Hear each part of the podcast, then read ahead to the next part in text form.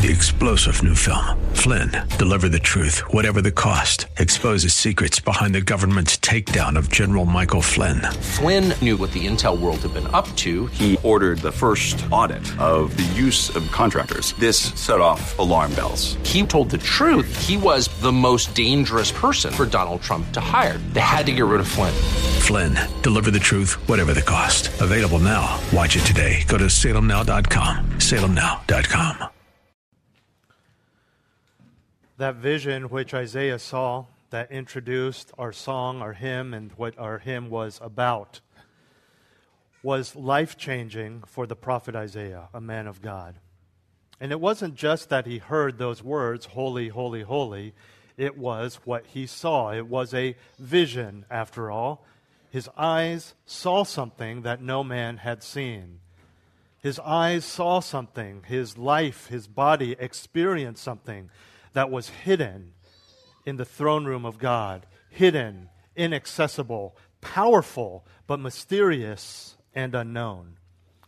And as we read Isaiah chapter 6, we see that before he heard the angels crying out, Holy, holy, holy, in other words, imperfection is God's holiness, this is what he saw. Seraphim stood above him, each having six wings. With two he covered his face, with two he covered his feet, and with two he flew. But even before that, before he notices these holy and powerful angels, which I have said before, I believe were an angel to appear to you in your room or in some place, even here this morning. Just as the women at the empty tomb thought we would bow down because an angel alone is so holy and bright, we would think, is this God? Is this Christ showing himself to us? And yet, even in their splendor and majesty and holiness, they worshiped the true God. And what Isaiah saw before noticing them, he says, I saw the Lord sitting on a throne, lofty and exalted, with the train of his robe filling the temple. Look around this room. Look up. What we are picturing is not just a picture of someone who has so much power and so much money that they decide to make this gaudy, magnificent train of their robe as a king would today or in history past. The train of his robe reflected his power and his holiness. Were he to appear right now, right here, this room could not contain it. So holy and majestic is God that the train of his robe would not just swarm all around us, practically suffocating us, but we would hear in the muffling of the robe around our ears the smashing and shattering of glass and the cracking of wood as the train of his robe, reflecting his holiness, burst out of this room. We don't get to see that, at least not yet. You have never seen that. It was a mystery. Worshipping a God that they understood could provide manna, could part the sea. Worshipping a God they knew that could appear for their guidance in a pillar of fire a cloud, thundering and shaking an entire mountain. So much so that even seeing the backside of God, Moses came down from the mountain with his face glowing just because of a second in the presence of the back of God. We don't see that. It is hidden and separated, that's what holiness means, from the world because we are sinners, as we just sang. And yet we worship this God. Is he an unknown God? Do we worship a God in whose presence we cannot even enter? Do we worship a God who is out there somewhere and just trust him when he describes himself in the Old Testament? No.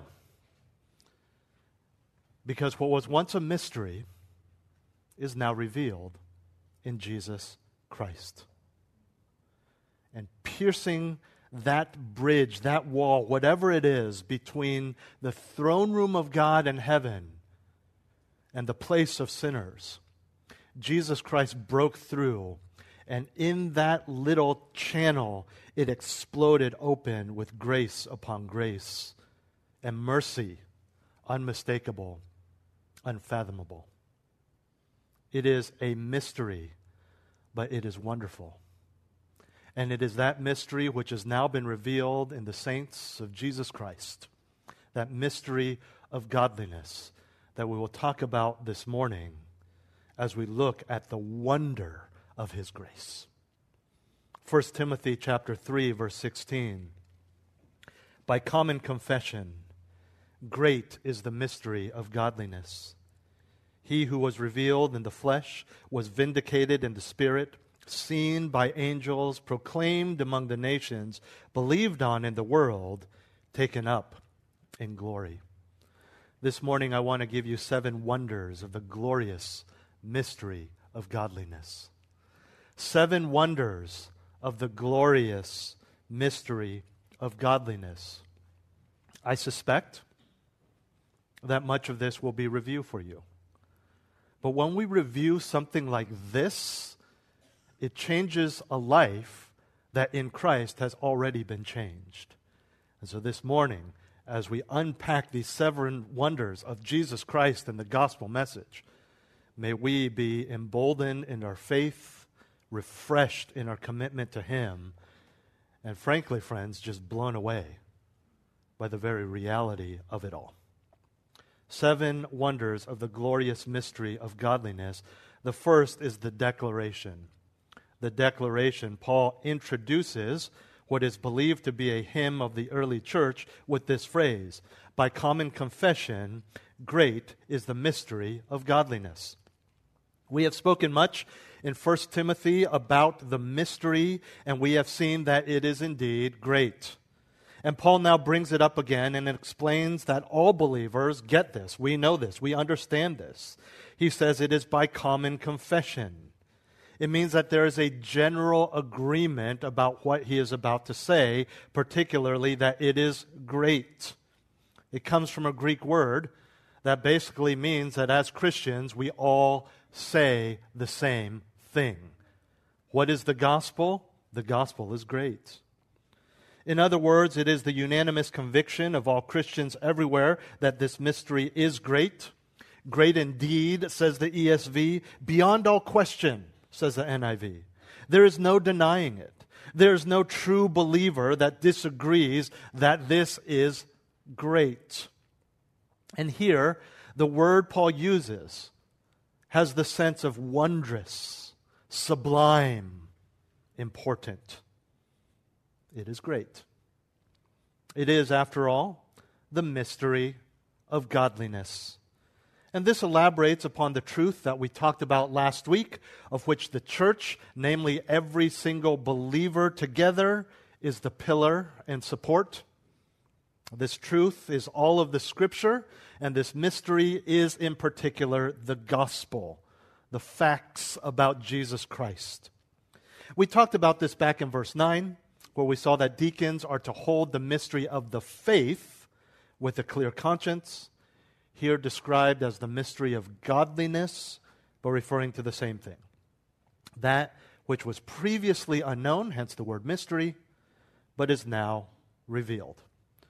Now, you may recall from our study in verse 9 that although this includes all of Scripture, what was hidden were the particulars of Jesus' life and ministry and the aspects of God's plan that were revealed in Him, Jesus Christ. This includes everything from the details of Christ's life to the inclusion of Gentiles in God's salvific plan. From the teachings of our Lord that emphasized internal heart attitude over conformity to the law, to the establishment and building of the church, again, which included all genders, all ages, all people. We also talked about the fact that, in some measure, the gospel is still a mystery in that it is hidden from those who do not have the Holy Spirit or do not have his aid in opening their eyes to understand it. 1 Corinthians 2 12 through 14 says, Now we have received not the Spirit of the world, but the Spirit who is from God, so that we may know the things freely given to us by God.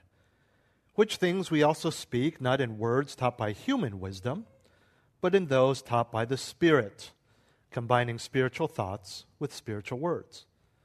But a natural man, that is a just normal human without Christ, a natural man does not accept the things of the Spirit of God, for they are foolishness to him, and he cannot understand them because they are spiritually appraised.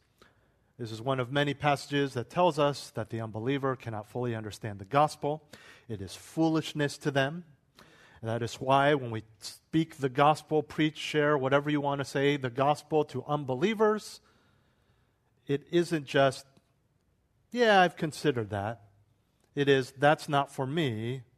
That's kind of weird. I can't believe you believe that stuff. They might, may not say it, but to them, it simply does not make sense, which has its practical application in how we view unbelievers and how they respond to the gospel, by the way. Humbly, without, with grace rather, without judgment, understanding that is not us, that we understand it by our own strength and power and wisdom. It is because of what the Holy Spirit has done. But back to our text. Rather than referring to this as the mystery of faith, as he did previously in verse 9, Paul refers, it, refers to it as the mystery of godliness. Simply means the mystery that produces godliness. Godliness, as you know, being the whole of Christian existence everything that we are, think, and do in response to the saving grace and knowledge of God. It is our way of life, our reflection of His holiness. And when speaking of true godliness, there is nothing else that can cause it, sustain it, or even motivate it than the gospel of Jesus Christ. Now, to him who is able to establish you according to my gospel and the preaching of Jesus Christ, according to the revelation of the mystery which has been kept secret for long ages past. Romans 16 25.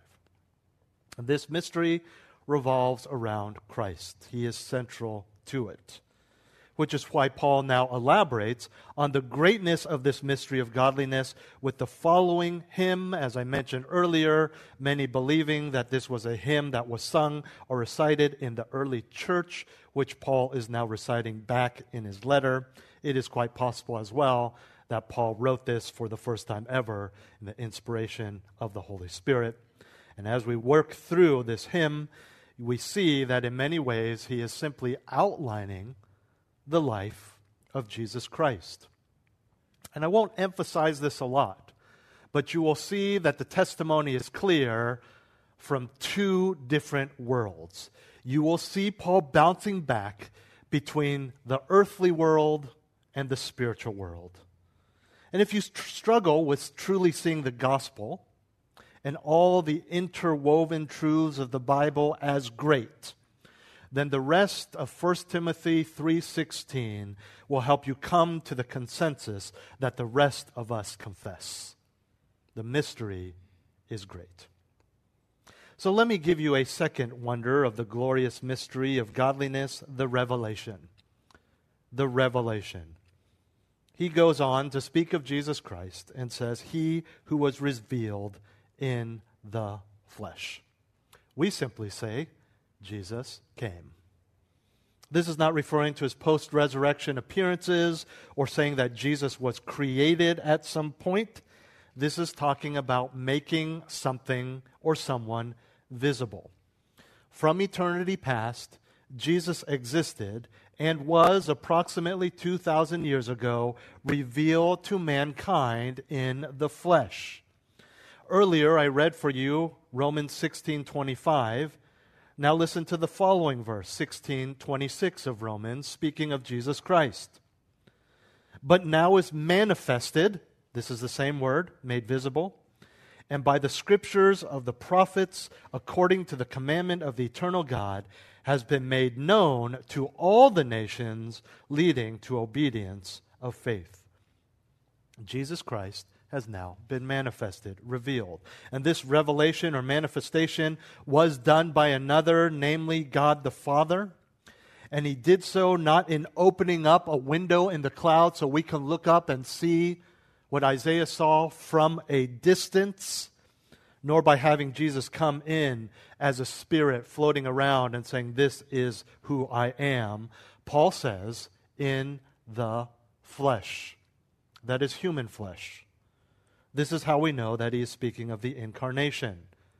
Flesh refers to God's humanity in Jesus Christ, starting with his birth and all the way through his life and death, and finally his physical, fleshly, earthly resurrection and ascension. All done as a man while at the same time as God. This was done so that he could, as Philippians 2 8 tells us, die. This death was for our sins. He was not just revealed in the flesh so that we could see him, touch him, smell him, or at least the contemporaries of Jesus when he was on earth could. It was so that flesh, that human beating heart, could stop for three days, to be exact. Hebrews 2:17 says he had to be made like his brethren in all things so that he might become a merciful and faithful high priest in things pertaining to God to make propitiation for the sins of the people. In other words, to take our place, to cover the sins of those who would commit their lives to Jesus Christ as their Lord and Savior. And the reference to the high priest is the high priest of the Old Testament of the Jews who, time after time, had to intercede for the people, either in prayer, in confession, in forgiveness, in the slaughtering of their animal sacrifices. But they were promised a one day permanent high priest that would be the final and last high priest. That was Jesus Christ. That is Jesus Christ. Though many or the majority of Jews do not recognize this, we know that this is true. And he could do so not because he killed the perfect animal once for all, but rather he himself was the perfect sacrifice. And as our faithful high priest, because of what he did, no longer are there animal sacrifices, no longer is there a Holy of Holies only enterable by certain people on certain days throughout the year. He is it. He is the one. We have access to what we can now call the Holy of Holies, not a physical place, but the very throne room of God that Isaiah saw through Jesus Christ. We can come to him frustrated and angry. I don't recommend it, but you can. Why, God? How dare you, God? And you are not struck down dead because of Jesus Christ. He hears, God the Father hears, He responds, He blesses, all because of our faithful high priest. But all of that is contingent on one thing whether or not Jesus was truly God. Man, sure, there's proof of that. There are atheist historians that will tell you, yes, this man lived. Some will even tell you, denying he is Lord, that he did, we have record that he died and came alive after three days. We don't know how. But this man, Jesus Christ, did that. I don't believe in him as God, but there's undeniable proof. We know this. He was man. But how do we know that as God, his life on earth was perfect, thus making his death on earth sufficient? The answer is simple the resurrection. The resurrection. And that brings us to our third wonder of the glorious mystery of godliness the vindication the vindication. Paul goes on to say that he was vindicated in the Spirit. We're familiar with the concept of vindication. It means we're more familiar with the word justification, vindicated, justified, declared righteous, to vindicate. It's the same word here. In other words, something had to happen in order to prove that everything that Jesus claimed to be and do was in fact true, authentic. There are many occurrences during his time on earth in the flesh that showed his deity, fulfillment of prophecies, and frankly, things that only God could do. There were the declarations of his birth and conception through the Holy Spirit to Joseph, Mary, Elizabeth, and others. At his baptism, there was the opening up of the sky as it was described, and the Spirit of God descended upon him, and the Father's voice declaring Jesus' sonship. Matthew 3 and John 1 tell us this. There were, of course, the miracles that fulfilled the prophecies of the Messiah who was to come, so much so that the denial of them by the Jewish leaders was the unforgivable blasphemy against the Holy Spirit. Mark 3, Luke 12. Then, of course, you have the transfiguration, Matthew 17 and Mark 9. But all of these testimonies to the deity of Christ None of them attest to the victorious payment for sins on the cross. Only the resurrection does that. And it was the Holy Spirit who was the agent in the resurrection. Romans 1 4 tells us this.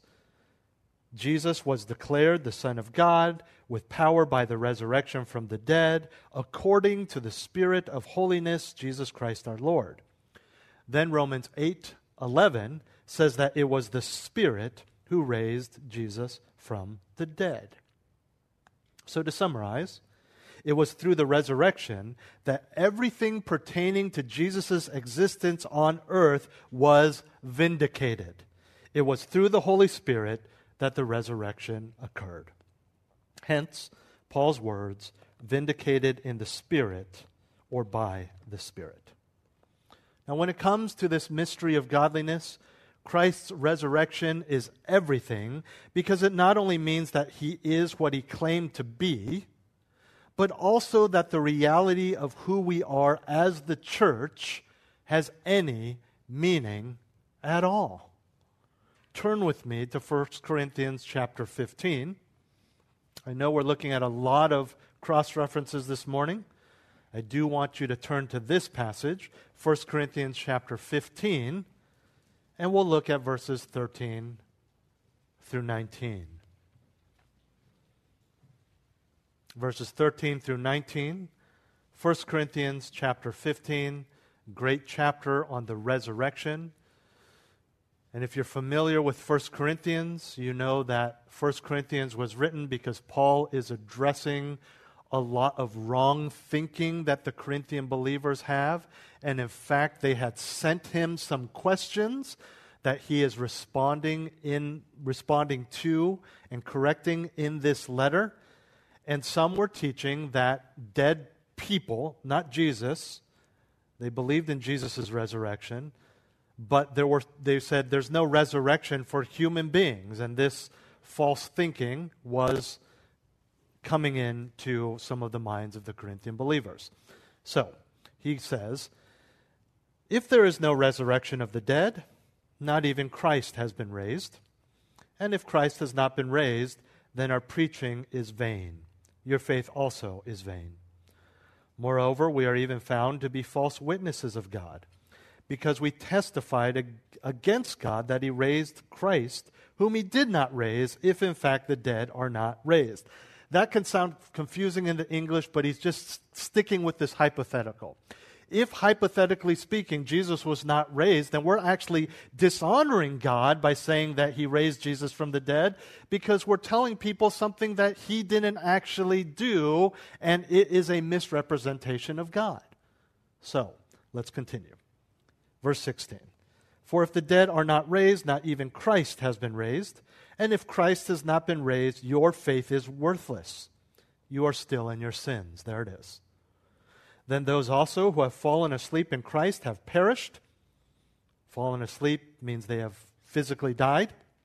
I use the term fall asleep because they will indeed wake again, they will be resurrected. Then, verse 19 if we have hoped in Christ in this life only, we are of all men most to be pitied. This provides a practical explanation of the importance of the resurrection. Quite simply, without it, nobody would be saved, which means we would all still be in our sins. Why? Because we'd be worshiping a liar, we'd be exalting a dead God, we'd be hoping to reunite with dead Christians who are in fact not waiting for us, and we'd be longing for an eternal future that does not exist. So, we can agree with Paul in light of all of this. We are indeed the most to be pitied if there was no resurrection. These songs, these gatherings, all of it. What a joke. How pathetic. But he was raised from the dead. We worship the one true God. We exalt a living Savior. We will reunite with the Christians who have died before us, and every ounce and itch in your soul that longs to be with God forever will be fulfilled. He is risen. He is risen indeed. The prophecies attest to this. The post resurrection narratives attest to this. The eyewitnesses of the risen Savior attest to this. Your changed life attests to this. But there is also a supernatural, otherworldly proof of the validity of all that Jesus did in his life, including his resurrection, and that proof is from the angels. And that brings us to the fourth wonder of the glorious mystery of godliness the confirmation. The confirmation. Paul goes on to tell Timothy that Jesus was seen by angels. This speaks not only of their witness of the resurrection, but also of all that Jesus did on earth from conception to birth, from life to death, from resurrection to ascension. The angel saw it all. And the angels that Paul is referring to here are not the fallen angels. Although in the Gospels we see that in great fear and trembling, they too were witnesses of Christ's victory over them and their leader, even sometimes begging him not to do what he was about to do or had the power to do. This is also not a secular use of the word that refers to really moral or attractive human beings. This is a reference to God's holy servants and messengers, the holy angels. They are a completely different being. We do not become angels unless you believe in some sort of super spiritual uh, reincarnation. Right? You don't become something else. Some people have that misconception. Oh, when we go to heaven, we'll be floating around, we'll be angels. No, they're a completely different type of being that God created, like dogs or trees. Okay? So we don't become angels, they are a different group. And in context, we must be sure that we don't undervalue the significance of the word seen. This wasn't a passing glance or even a short meeting just to confirm his existence. This wasn't God the Father sending them for just 30 minutes at a time. He doing okay? You doing okay? Okay, we're gone. No, they were there. The word seen does at face value mean to see, but there are also the meanings of visit, observe, and attend to. So, not just to see with the eye, but to be involved with, similar to how we would say, hey, I'm kind of sick, but I was seen by a doctor. You don't find comfort in getting better because he just walked by, see you, bro, and then walks away, right? You mean he attended to you, he talked to you, he helped you, he prescribed something. And we know that as God, angels were with him at all times but there are some specific instances in which the Gospels give us descriptions of the angel's involvement with him. You have the angels announcing his birth before and after conception. And since we're talking about angels serving as witnesses to Jesus after conception, I'd like you to turn to Matthew chapter 1. And we know that Joseph was a righteous man. So when he found out that his fiancee was pregnant, rather than having her publicly humiliated and punishment punished, as was his right and frankly duty according to the law at that time, he planned to send her away in secret. Matthew 1:19 tells us this. Then, in verse 20 of Matthew chapter 1, we read this.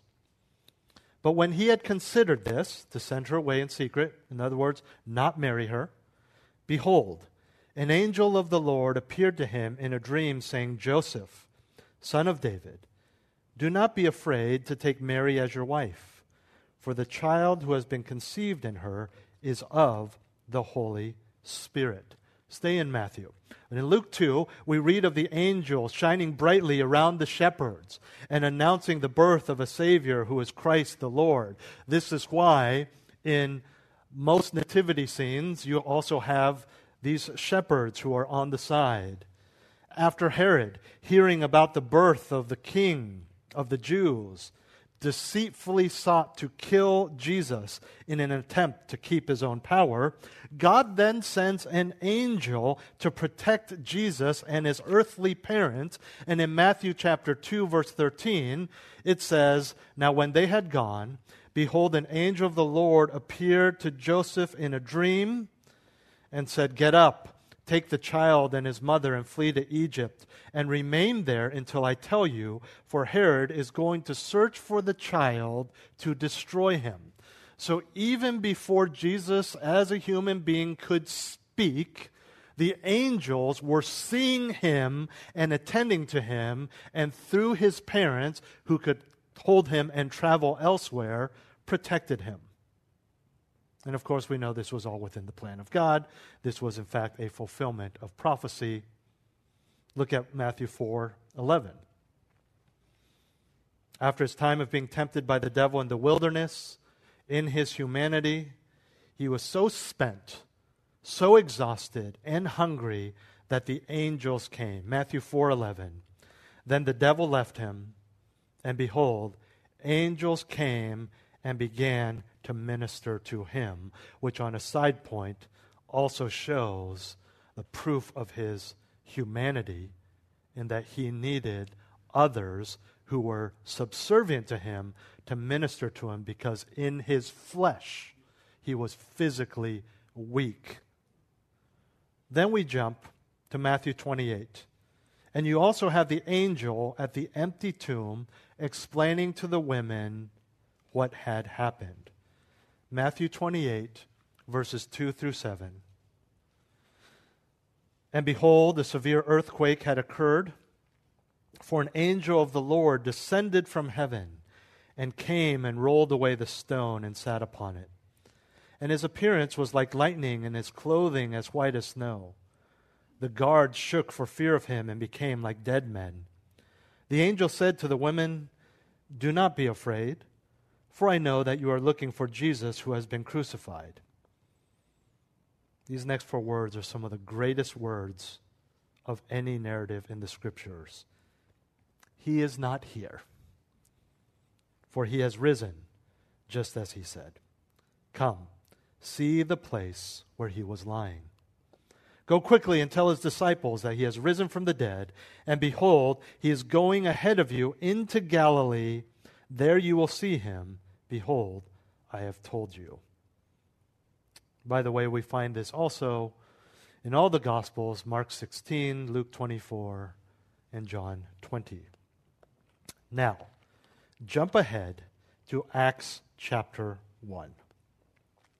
Acts chapter 1, since you're already in the Gospels, turn ahead to the end of the Gospels, then we get to the Acts of the Apostles Acts chapter 1, verses 9 through 11. You are familiar that Acts tells us all about the missionary journeys and the conversations and all the challenges and blessings that these early disciples and apostles had as they were jump starting the early church. But it all begins with a continuation of the narratives of the Gospels. Acts chapter 1, verses 9 through 11. And after he had said these things, Jesus Christ, he was lifted up while they were looking on, and a cloud received him out of their sight.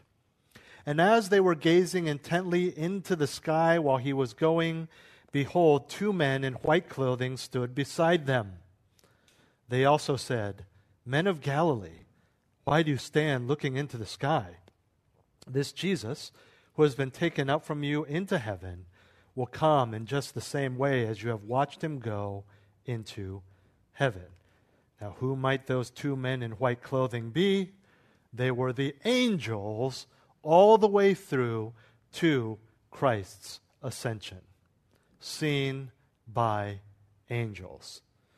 These same angels, as they did from eternity past, now worship Jesus Christ. Hebrews 1 6 says, And when he again brings the firstborn into the world, he says, And let all the angels of God worship him. Why does all of this matter? Because the angels serve God. And if they did all of this, then it was because they were seeing and ministering to the authentic Savior. God's holy angels would not see in this regard someone who is a false Messiah, someone who was not real, someone who was outside of the salvific plan of their Lord and Master, God the Father. And so the testimony of even the angelic realm is clear. But the skeptic may very well say this does not prove anything, since it does not resonate with those who deny the supernatural world. Then let's bring it out of the supernatural world because Paul does. For there is a great movement of this glorious mystery of godliness even among us. And that leads us to our fifth wonder of the glorious mystery of godliness the proclamation. The proclamation. Paul goes on to say, proclaimed among the nations. Upon his ascension, the apostles obeyed Christ's final charge to them and took the gospel to the world. What was that charge? We have it in two places. We have the Great Commission in Matthew 28 and his final charge to the disciples in Acts 1. Let me read for you Matthew 28 18 through 20. You know it or familiar with it in part at least. And Jesus came up and spoke to them, saying, and this is after his resurrection. This is the last thing we have Jesus saying to his disciples All authority has been given to me in heaven and on earth.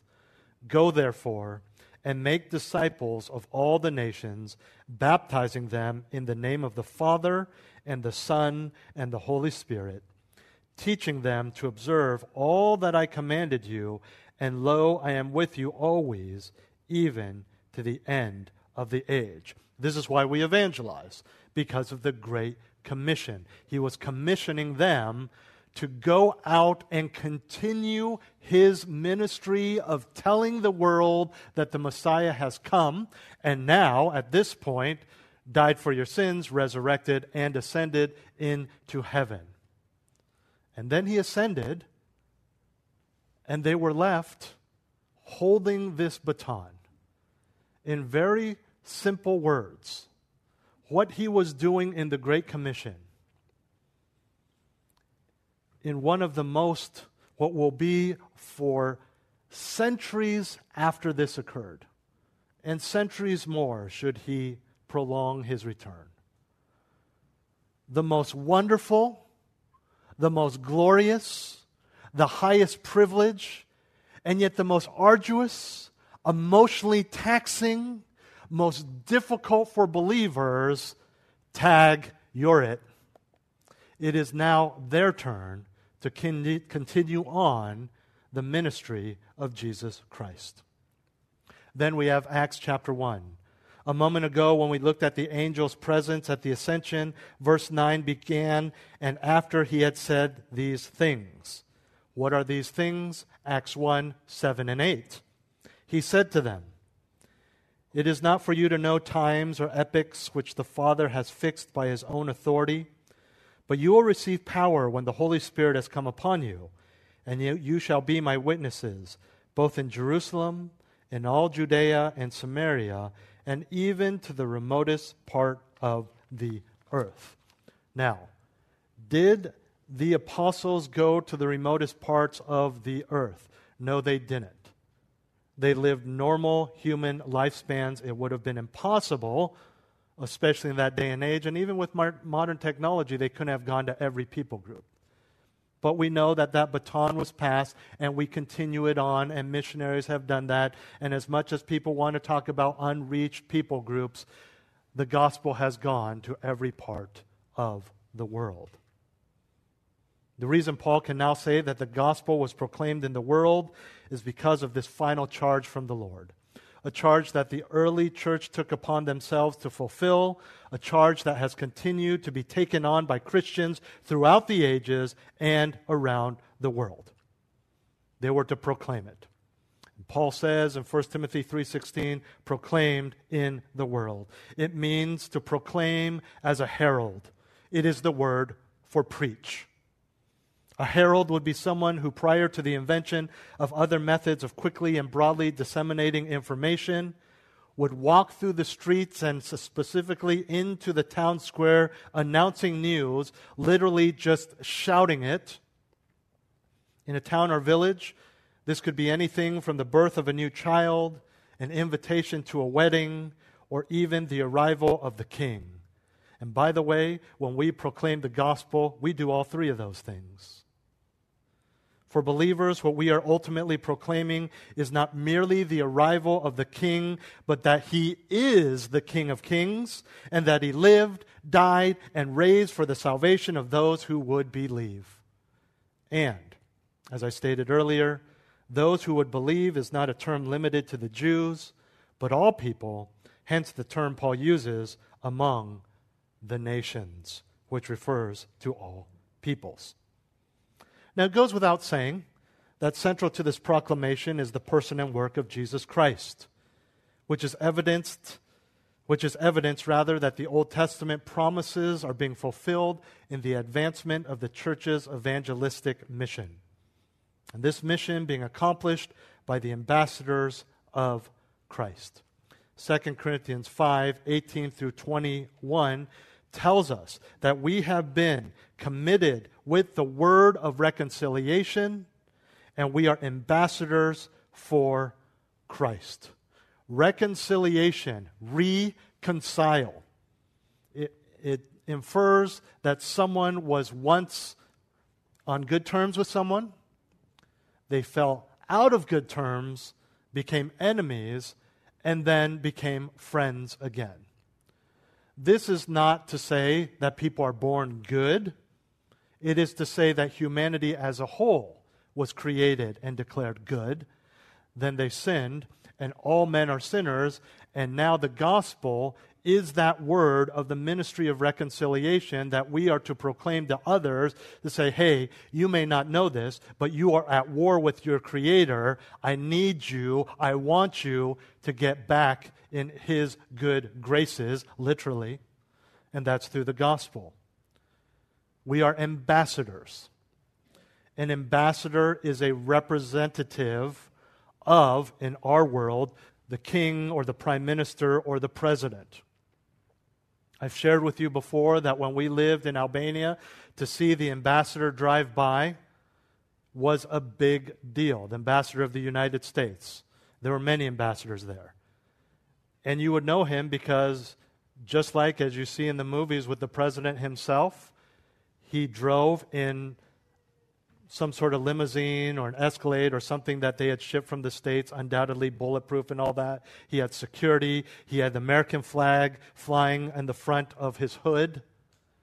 And whatever he said was the same as if the president said it himself, except on the occasion that the president was actually in Albania and saying it himself he represented the words of the President of the United States. He was treated with the same respect. He was given the same or equivalent in their country security. It was powerful stuff. But he isn't the president. He just says what the president wants him to say. And if he doesn't, that's on him and he can get in a lot of trouble. You see, we get scared to share the gospel because we're scared people won't like us, people get offended, they won't agree with what we're saying. And those are all valid fears if you are straying from the words of the president. If you're just telling them what God wants you to tell them, that's not on you. Don't kill the messenger. That's on God. And trust me, God can take it. When you start arguing, when you start judging, then you better be afraid because you're straying from the truth. You're not functioning properly as an ambassador. And so, as hard as evangelism is, it really is easy. You can, like Jesus did in the wilderness, just quote scripture if you want. And if they're bothered, say, hey, I get it. I was once bothered by it too, and frankly, sometimes I'm still bothered by it, but it is God who is saying these things, and you need to hear it. There really is no greater message than the fact that desperate sinners who are separated from their Creator cannot merely be reconciled, but they can become the righteousness of God in Christ. And since you sit here today as Christians who are living, the baton is now being passed to you. In fact, it's been sitting in your lap since the day you accepted Christ. What have you been doing with it? More importantly, what are you doing with it right now? Because surely, the common confession of the mystery of godliness unfolded in his birth, the vindication of his claims through the resurrection, and witness of the mighty angels is not a call to focus on making money, having a boyfriend, or buying a house. Surely it is not so that you can waste time on screens, make friends for your own comfort and glorification and sense of self worth. It cannot be so you can find your happiness in your child's worldly success and think you are selfless because you live for them. No, it is for the Lord and the proclamation of the very reason you know anything about Him in the first place salvation. Preach the gospel. This isn't something we take comfort in and say it was proclaimed among the nations. This is a challenge because we're supposed to be doing it right now, every day. You can't tell me that when you look at God's sovereign plan, that all those difficulties you have in working with immoral, gossiping, sexually immoral coworkers is just to strengthen your faith or to make you work harder or, or to learn how to discipline yourself and not get involved. It's because God wants those immoral people to become moral through the grace of the gospel. That's why you're there. You're not there to make money, primarily. You're not there just to exist. You're not there just to be a good steward. You're there so that unbelievers can know how to be saved. That's why you're there. You can't praise God that He healed you from your sickness and God is sovereign. You can't praise God. God is sovereign because that car didn't see me. He would have killed me if he didn't, if he for some reason didn't just happen to change lanes for no reason. And say, well, God's not sovereign in putting these people in my life so that I can share the gospel with them. I get that in all of these points, this is the only one where I'm going to give you practical application.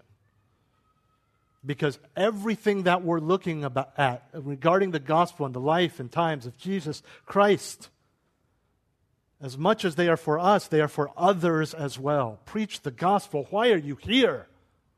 Why are you here? If you're just consumed with mansions and perfect relationships, and, and riches, then pray, Lord God, take me now because you'll have much of that there. We are here to preach the gospel. Not sharing the gospel, according to James, is the same as having an affair or molesting a child because sin is sin. And you can't say or think that it's not sin simply because it doesn't hurt other people. And what a foolish thing to think. To deny them the opportunity to at least reject eternity. Man, you're hurting them more than you could ever hurt them in this life by not telling them the truth. And one of the best motivations we can have, aside from honoring God in our evangelism, is that it can transform lives. And if it can transform lives, then that means it has transformed lives. It's transformed yours, it's transformed mine, and it has transformed the world because people believed. Wonder number six the transformation. Believed on in the world. This is the response to proclaimed among the nations. Colossians 1 6, speaking of the gospel, says, Which has come to you, just as in all the world also it is constantly bearing fruit and increasing, even as it has been doing in you also, since the day you heard of it and understood the grace of God in truth. The end of John 20 explains why the Gospels were written down at all, especially during a time when the oral tradition of passing on truths was the norm. John 20, 30, and 31.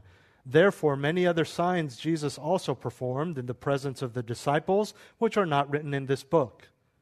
But these have been written so that you may believe that Jesus is the Christ, the Son of God, and that believing you may have life in his name. The fact that many in the world believe testifies to the effect of preaching the gospel, evangelism, and again, parallel to the word nations that Paul used earlier, the word world tells us the scope of who Christ came for, namely, everyone. And the reason I call this the transformation is because we know the gospel has turned the world upside down and continues to do so. You cannot truly believe without a changed life. And you cannot have this many changed lives without the world being completely transformed.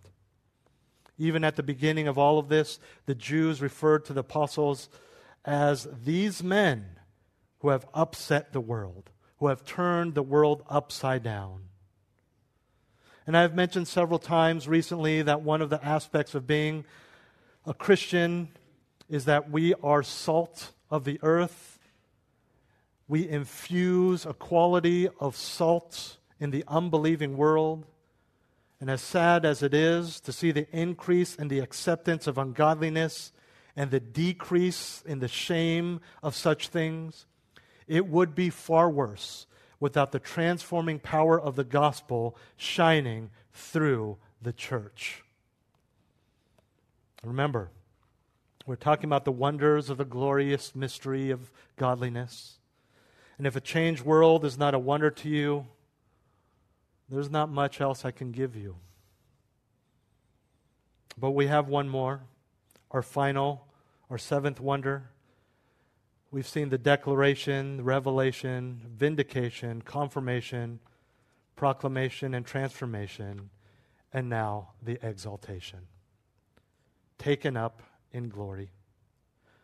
The final movement of Christ's time on earth was to be removed from it. This speaks of his ascension. Christ going back to where he came from, heaven. The tense of the word taken tells us that it was a completed act, done once and for all. The fact that it does not say that he went, but that he was taken up shows that he was welcomed by the Father. And not only that, Hebrews 1 3 tells us that he sat down at the right hand of the Father. The right hand being the place of authority and honor, while at the same time being in subordination to the one sitting on his left.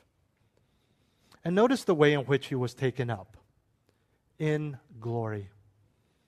Glory can be, mean brightness, splendor, radiance. When speaking of God, the word tells us of his glory and majesty, the dazzling brightness of God, both visually and morally. You could say visually because of what he is, morally.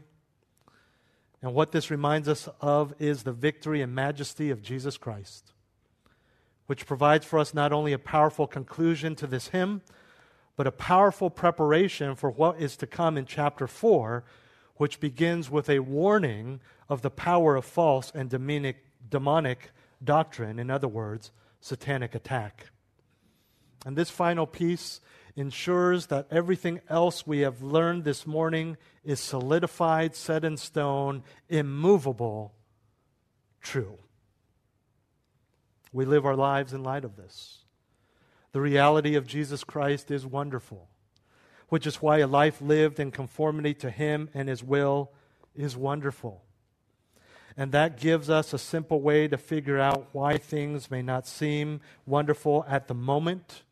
Go back and ask yourself if you are truly believing and relying on these indisputable facts. Isaiah's response to the train of the robe and the call of the angels was this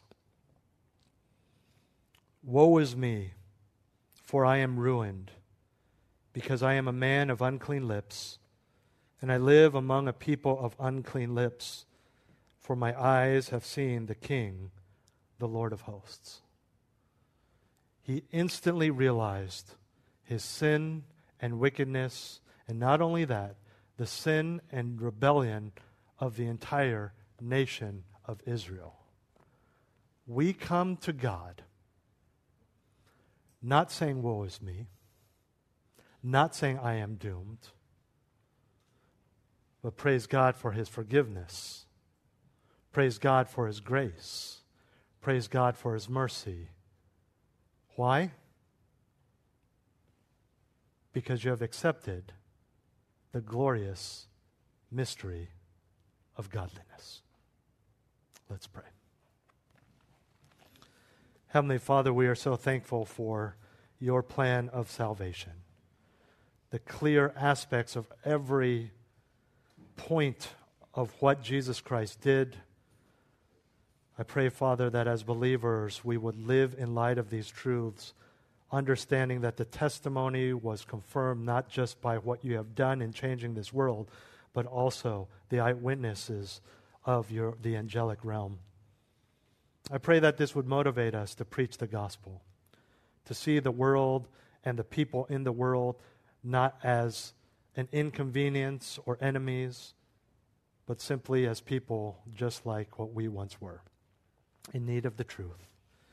May we live in this life not just pursuing the things of the world and being comfortable, but may we live in a way that we glorify you and find joy. And may we rely on the truth that you are alive and you have ascended, and that our comfort is only for a moment. So we should live in a way that we're willing to be more uncomfortable until you bring us home. And may that discomfort not be because of a lack of stuff to buy or a cluttered home or a discontentedness with being single, but may be because we are out there in a world that hates us because it first hated you, living the truth, begging people to come to know you, and living steadfast and holy in a world that asks us to do different. Give us the strength and desire, Lord, in Jesus' name. Three star general Michael J. Flynn, head of the Pentagon Intelligence Agency, knew all the government's dirty secrets. He was one of the most respected generals in the military. Flynn knew what the intel world had been up to, he understood its funding. He ordered the first audit of the use of contractors. This set off alarm bells. The explosive new documentary, Flynn, Deliver the Truth, Whatever the Cost, uncovers the facts behind this scandal. Flynn told the truth. He was the most dangerous person for Donald Trump to hire. I find out the worst enemy that I'm going to face in my life is right here in America. They took my assessment and they wanted me to change it. And I was like, I'm not changing it. They had to get rid of Flynn. With in depth interviews, archival footage, and never before seen personal records of the man behind the headlines. I just felt like I was drowning. Flynn, deliver the truth, whatever the cost. Available now. Watch it today. Go to salemnow.com. Salemnow.com.